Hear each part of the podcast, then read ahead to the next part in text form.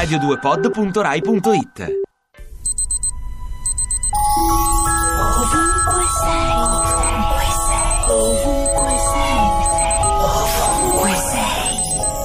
Questa mattina mi sono svegliata e ho pensato alla cagnetta randagia con le zampe storte che soffre la fame, ma è felice perché mette il muso nella terra e corre nell'erba e ogni mattina guarda il sole venire su.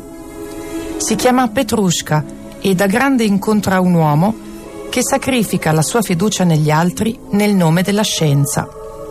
Sarà lei il primo essere vivente a raggiungere le stelle, nel racconto bellissimo di uno scrittore che, come tanti di noi, ha provato disperazione pensando alla cagnetta laica incapsulata nel vuoto e nel nero senza ritorno della vanità del potere.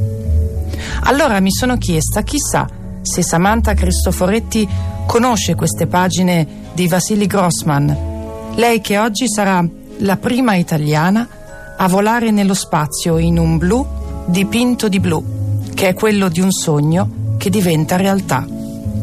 Partirà dalla base di lancio appartenuta al paese che mandò Laika in avanscoperta sullo Sputnik numero 2. Da lì era partito anche Yuri Gagarin. Era il 1961 e non esisteva ancora il cibo in grado di fare felici gli astronauti.